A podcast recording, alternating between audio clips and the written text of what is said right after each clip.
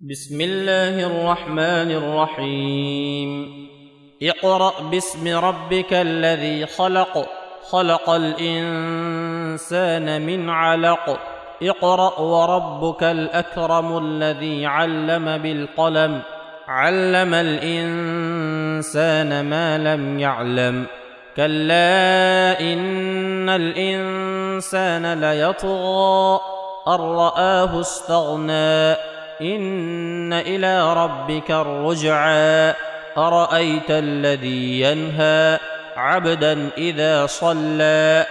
أرأيت إن كان على الهدى أو أمر بالتقوى؟ أرأيت إن كذب وتولى؟ ألم يعلم بأن الله يرى؟